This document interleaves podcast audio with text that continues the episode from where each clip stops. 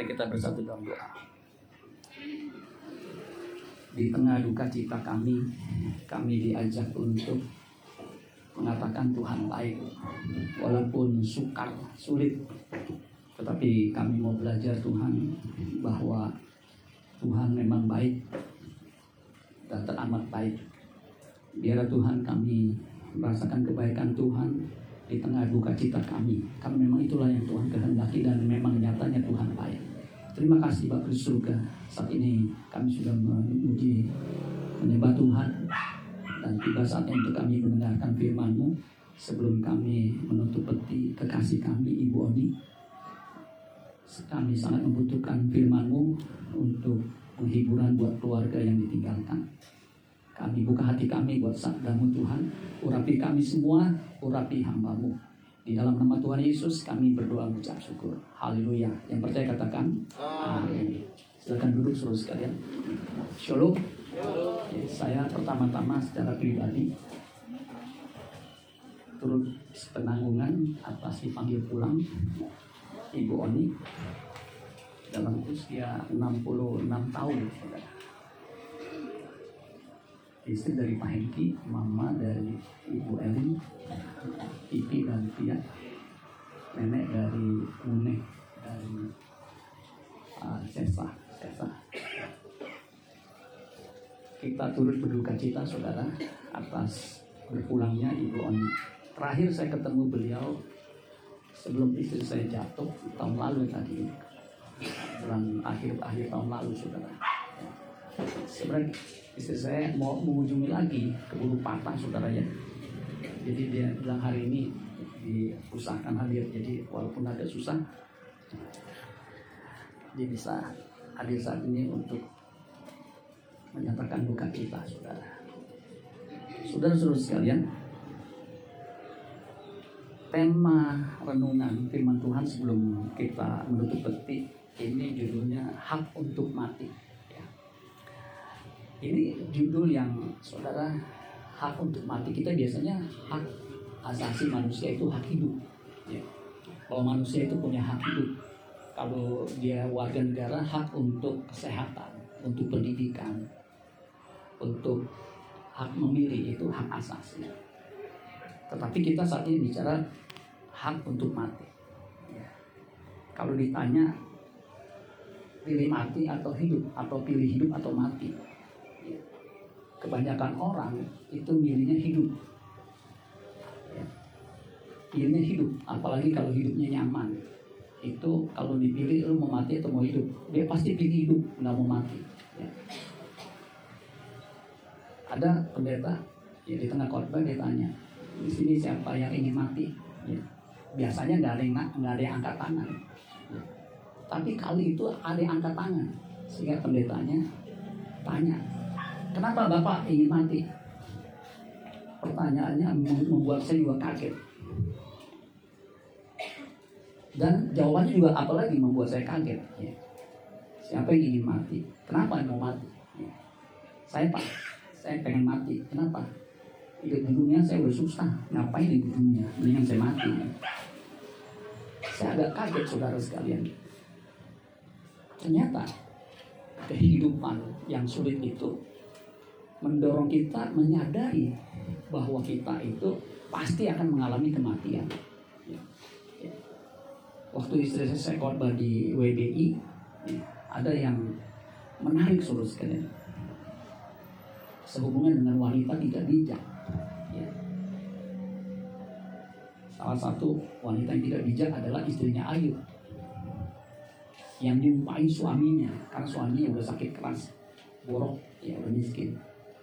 Istrinya menyumpai, menyumpai mati saudara.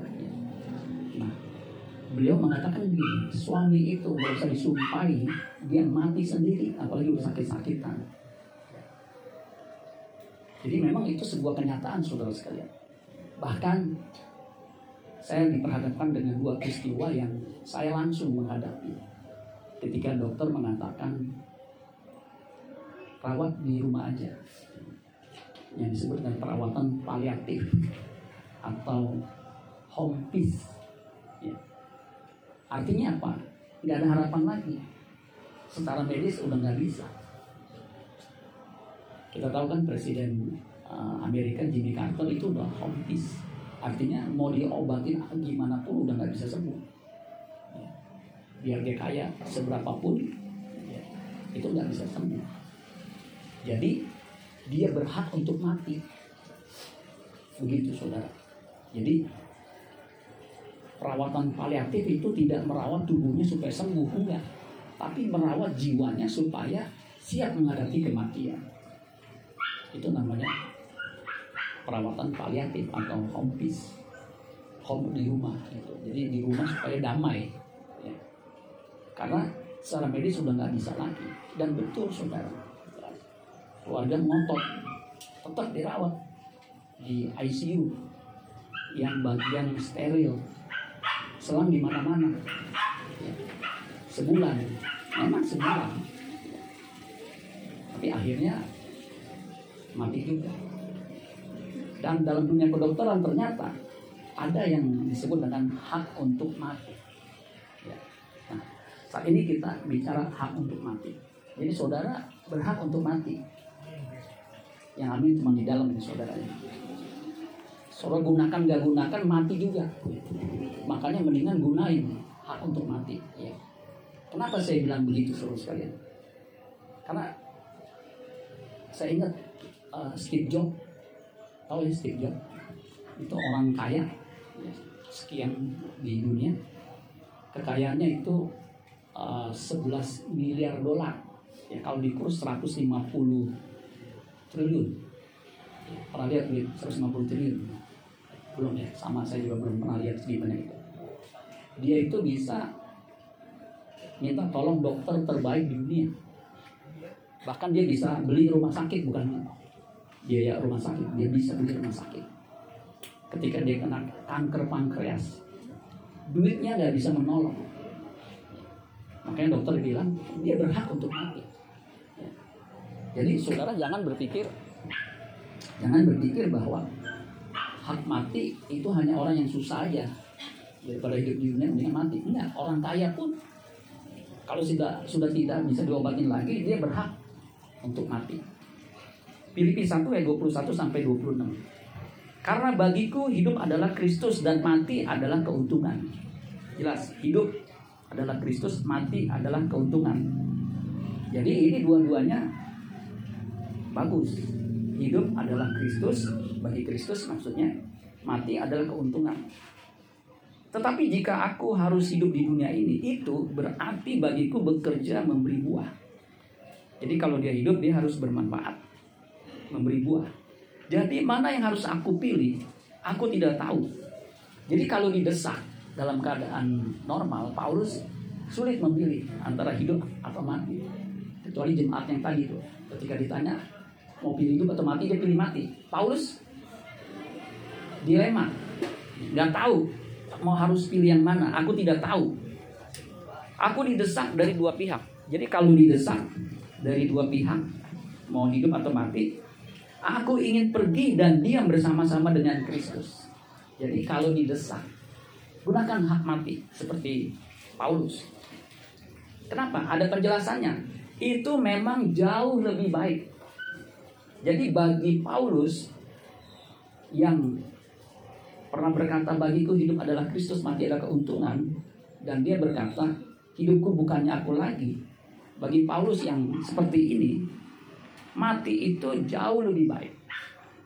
Makanya dia gunakan dengan penuh sukacita, hak untuk matinya, karena keuntungan. Ayat 24, tetapi lebih perlu untuk tinggal di dunia karena kamu. Jadi mati lebih baik, tapi kalau hidup itu karena diperlukan. Ayat 25, dan dalam keyakinan ini, taulah aku Aku akan tinggal dan akan bersama-sama lagi dengan kamu sekalian. supaya kamu makin maju dan bersuka cita dalam iman. Jadi kalau kita hidup kita harus memperkaya orang, memberkati orang, jangan nyusahin orang, apalagi bikin sakit hati sama orang. Orang Kristen yang membuat sakit hati suaminya, istrinya, apalagi orang tuanya, itu pasti kalau di Jumat ketakutan. Seberapa sama orang tuanya aja dia jahat. Bagaimana dia bisa menghadap Tuhan? Sehingga kemegahanmu dalam Kristus Yesus makin bertambah karena aku apabila aku kembali kepada kamu. Jadi saudara sekalian, hidup dan mati bagi kita yang percaya itu bukan persoalan. Yang jadi persoalan apakah kita ketika hidup itu menjadi berkat. Apakah ketika kita mati kita siap Terjemahan firman Allah yang hidup lebih praktikal. Dikatakan begini. Sebab bagi saya hidup berarti kesempatan melayani Kristus. Jadi kalau sudah hidup nih, melayani Kristus. Kalau jadi Kristen nggak melayani ngapain tuh? Begitu saudara. Ya, dibilang melayani Kristus dan mati berarti lebih baik. Tetapi apabila hidup akan memberi lebih banyak kesempatan untuk membimbing orang kepada Kristus, maka sesungguhnya saya tidak tahu lagi manakah yang lebih baik hidup atau mati. Jadi saudara, kalau saudara mengalami dilema seperti Paulus itu bagus.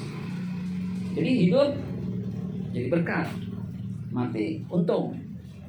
Jadi maju kena, mundur kena, tetap bahagia. Makanya orang Kristen nggak takut mati. Yang amin cuma 10 saudara. Yang lain nggak tahu. Kadang-kadang saya ingin hidup kadang-kadang pula saya ingin mati. Sebab saya rindu untuk pergi dan berada bersama dengan Kristus. Betapa lebih bahagia saya di sana daripada di sini saya pernah sakit tahun 2012 nggak bisa tidur dua minggu saya bilang saya mendingan pulang aja cuma saya ingat istri saya jadi saya agak gampang kalau, kalau saya nggak ada gimana ya. Jadi saya masih berusaha untuk hidup begitu saudara. Lagi pula saya masih muda, masih ganteng. Jadi kalau saya mati gimana begitu saudara? Saya masih hidup saudara, 2012 itu. Sakit level. Karena sakit itu saya udah tidak ketika saya di Citibank. Kerja keras bagaikan kuda, jadi level saya nggak kuat. Nah, sekarang ini puji Tuhan mau mendekati 60 kalau masih hidup ya masih bisa melayani puji Tuhan. Kemudian dikatakan betapa lebih bahagia saya di sana daripada di sini. Jadi saudara pastikan saudara bisa tahu bahwa saudara tuh nanti kalau mati itu lebih bahagia daripada di sini jadi ketika saudara jadi Kristen saudara mesti uh, bisa menghayati memahami itu mati itu kan hak sekaligus memang kepastian. Jadi di sini udah siapin bahwa mati itu nanti lebih bahagia. Kan saudara bisa tahu. Kalau saudara yang sekolah, ya ketika menghadapi ujian, itu tahu.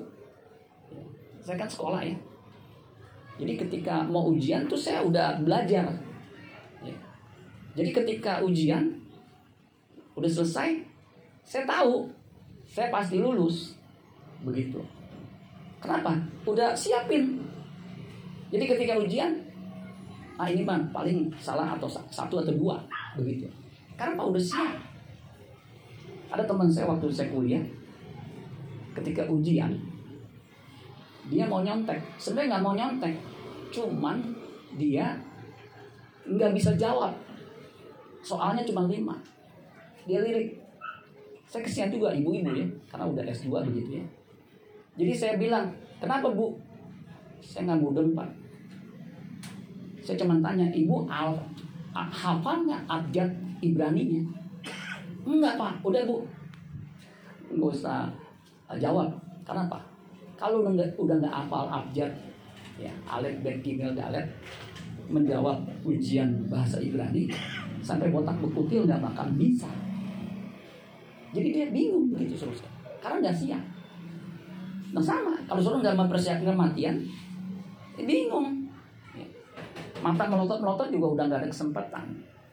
Makanya gunakan hak untuk mati itu sebelum diambil hak itu persiapkan. Tetapi nyatanya dengan tinggal di sini saya dapat lebih banyak menolong saudara.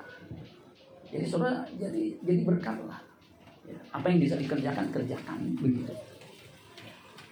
Ya, saya masih dibutuhkan di sini karena itu saya yakin bahwa saya masih akan tinggal di dunia ini untuk menolong saudara agar tumbuh serta bersuka cita di dalam iman. Jadi kalau dia masih dibutuhkan, ya Tuhan masih memberikan umur panjang. Ya, itu keindahannya di dalam Tuhan. Kalau saya dipanjangkan umur dan dapat mengunjungi saudara lagi, saudara akan bersuka cita dan memuliakan Kristus Yesus karena ia menjaga keselamatan saya. Kalau saya boleh simpulkan sebelum kita menutupi kekasih kita, gunakan hak mati dengan mempersiapkan diri. Gimana Pak mempersiapkan diri? Percaya Yesus. Yesus berkata, akulah kebangkitan dan hidup. Setiap orang yang percaya kepadaku, ia akan hidup walaupun dia sudah mati. Jadi kalau percaya, dia akan hidup walaupun sudah mati. Ayat 26. Dan setiap orang yang hidup dan percaya kepadaku, tidak akan mati untuk selama-lamanya. Tidak akan mati untuk selama-lamanya, ini kematian kedua kalau kematian jasmani, Alkitab mengatakan manusia ditetapkan untuk mati satu kali. Sesudah itu dihakimi. Ibrani 9 ayat 27. Debu kembali kepada debu. Semua akan kembali kepada debu. Roh kembali kepada yang mengaruniakan. Jadi Ibu Oni jasadnya bersama dengan kita karena sudah meninggal disebut jenazah tubuh yang sudah tidak rohnya itu tubuh mayat. Nanti kita juga semua begitu. Ketika roh kita kembali, tubuh kita kembali ke tanah dan debu, kita akan bersuka cita bersama dengan Kristus. Karena apa? Kita sudah mempersiapkan diri untuk menghadapi kematian. Amin buat firman Tuhan. Tuhan Yesus memberkati. Sola Gracia. Kita nyanyikan lagi.